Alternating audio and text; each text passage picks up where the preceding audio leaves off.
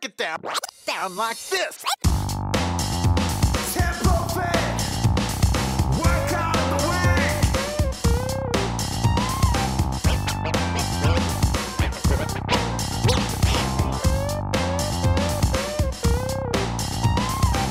Yo, yo, yo, welcome along everyone to Tempo Fit Workout of the Week. It is great to have your company. My name is Hayden Shearman and I'm going to be your coach for the next 15 minutes as we dive into a new and fresh running workout for the week. I'll give you the why, the how, and a little bit of a thought for the week of how to make your running a little bit more epic for this week. So, this week's workout, we continue. Well, this is actually the finale of our little series we've been doing of broken tempo runs, where we're trying to get as much time under tension we can by taking little rests within the tempo run in order to uh, build that lactate threshold and really improve your body's ability to flush out fatigue on the run. So this week we are doing simply three times 12 minutes at your one hour race pace. So three blocks of 12 minute tempo runs. So you'll run for 12 minutes at a pace that you could maintain for an hour non-stop. So in a one hour race, you'd be able to run at this pace.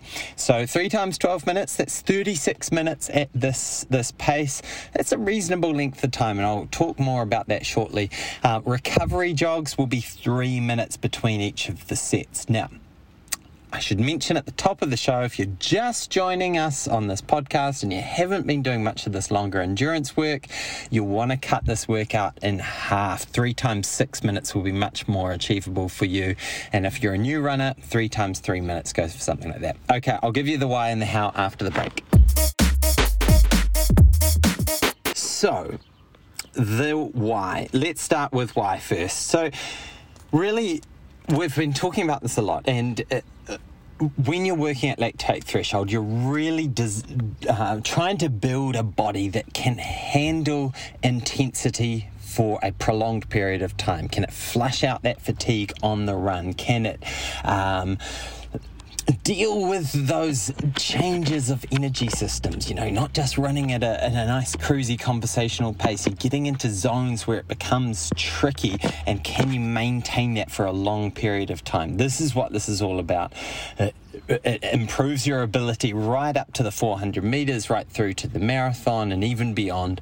Uh, so it's a really key area to be training this sort of pace. Now, this workout obviously is 36 minutes worth of work, so it is long. Now, we need those breaks in there to enable us to go longer to you know 36 minutes at a pace that we could handle in a race setting where we're tapered and fresh and trained specifically for it that you could handle for 60 minutes. We're doing 36 minutes today so it's important that those recoveries allow us to to to do that sort of distance in, in a workout setting. Now and the other aspect of it is that hopefully you're not totally smashed from this session. You can actually get out later in the week and or uh, earlier in the week and do another session and and build brick after brick into that big pyramid that we're trying to build, which is your your training and your fitness. So we don't want to leave you totally smashed. We want to give you a nice solid workout, but not totally kill you for the rest of the week. Now, some notes on how to do this. First of all, I've written down my notes here be realistic about your pacing. If you haven't done a race recently and you don't have uh, an exact measure of what you can plug into our calculator at tempofit.org, look under the running resources menu. Um, you want to err on the side of caution, especially in that first block of, of 12 minutes. Um, so definitely don't go out too hard. That's really key. And when you are actually running, make sure it's on on some terrain where you can be uh, uh, reliably getting information around what splits and speeds you're you're hitting. Thirdly, we've got longer recoveries this week. We've sort of moved up from two minute recoveries up to three minute recoveries. Now, that's important that we get back to a space where we're feeling like, okay, I can do another one. If you're not feeling ready to do that, you may need to extend it a bit. But for most of us, three minutes of just a nice light jog should be enough. Lastly, this is a long session. This is a big session 40, five minutes will be the, the workout component. Then you've got warm up and warm down. So for most of us, we're going to be out there for an hour 15 and probably more when you include things like dynamic stretches, maybe some strides before the workout if you want to do that. So this is definitely in the medium to long run category of our training. So just be aware of how that affects your overall mileage for the week.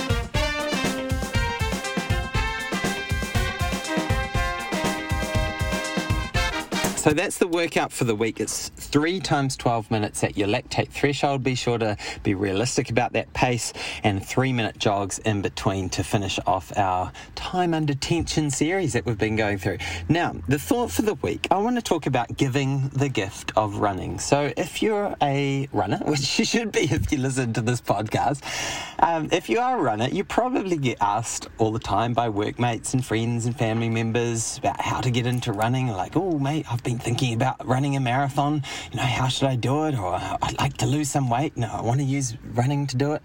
So how how do you give that gift of running? How do you inspire other people to do it? And this is something that I get to do a lot as a running coach. Um, so it, it, it's it's something that I've, I've had a fair amount of experience in giving some some tips on how those beginner runners can get going. And it's a really tricky one. A lot of people try with running. Most people try with running, and most people fail with running. There's only about four to five percent of most developed countries uh, have people who run on a weekly basis. So it's a small proportion of us, and that's adults. So there's not many of us out there and we need to do all we can to help help people find this this joy of running. So first of all, I'd say it, it takes a while. It takes a while for your body and mind to come around to the idea that running is actually a good idea.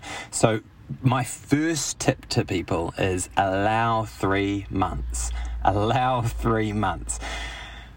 That sounds like a long time for most people. So I quickly follow it by allow three weeks. So three weeks is your first hurdle. Once you pass three weeks, then you know those walk jogs will start to feel a bit more achievable and you'll sort of start to look forward to going running. After three minutes three months if you can stick it out till then most likely you've got the bug you've got it. Um, so be very very patient. So that's first of all. Now Secondly, related to that is be really realistic about those goals. So, one of the things that will absolutely kill someone is if they go straight into I'm training for a marathon. And you know, you've got to balance this with like a big audacious goal of I'm going to run a marathon this year. It's something motivating. But it's also really demoralizing when you get out for your second run after your first run was full of energy and passion and you run two or three K and then you go up for the second one and try to run 4K, and it's like, oh my gosh, this is only one tenth of the distance I need to run, and I'm hating it.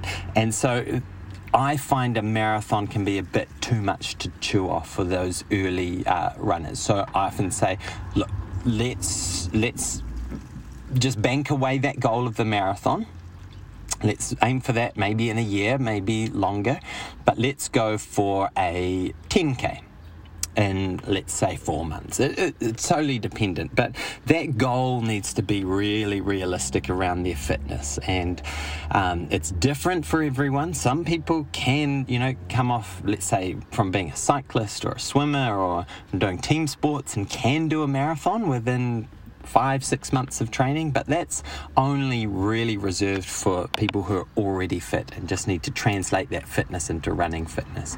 Most human beings on the planet need to take a year at least to get up to a marathon. So I just put that out there. So, number three is so I've done, um, yeah, be patient. Uh, number two was uh, be realistic around those goals. Number three is aim to enjoy it. Make the aim actually enjoyment. So, yes, you have those goals of achieving a distance or, or whatnot, but every workout should have an element of I'm going to try to enjoy this, especially early on. And so, this is often why I will prescribe um, walk jogs. I will prescribe walk jogs with some little stride outs in it, where you just focusing on running fast but very short um, with plenty of recovery. So it's actually really achievable, really. Um, doable for the person so that they can feel like they've got lots of wins on the board and that's especially important in those first three weeks so aim to enjoy every run once you get into it, then you can start having these harder sessions that are actually really, really challenging. But enjoyment should be number number one. Okay, fourth point, make it social. And this is probably something that a lot of beginner runners miss because they're scared about joining a club or, you know, hanging out with other people. So it's really important that you have other people to journey with and share the experience. So whether that's getting involved with park run, finding a beginner running group, maybe having a um, you know, you joining them for for a kilometre or two of, of their run, or um, making it social, building friendships around that exercise is really, really important. Number five, have some tools to make it easier to make it easier to build the house that you're building you know? You want the right tools. And you know most beginner runners will, will talk about shoes and i think that's sort of a lot of marketing. Most shoes will do the job. They fit well and, and aren't terribly uncomfortable. But i want to talk about three that, that are actually quite equally as important and, and don't get addressed enough. So, first of all, clothing choice is really important. So, chafing is a big one for beginner runners. Their bodies just aren't used to it. Um, you know, for, for female runners, bra choice is really important. Um, and then just being at the right temperature is really key as well. So, understanding that you get hot really fast. So, sometimes when you run, you want to actually start start the run a little bit cool and then, um, you know, warm yourself into it because you will heat up really quickly. Um, so that, that's my first little point around tools. So wearing the right clothing. Number two is finding some cool places to run. Like, don't just run around the block, but maybe drive somewhere or intentionally find some cool courses that you can do, maybe bike somewhere and then do your run. Um, running in beautiful scenery just transforms the run, I find. So have a cool park or a cool trail nearby that you can do the run.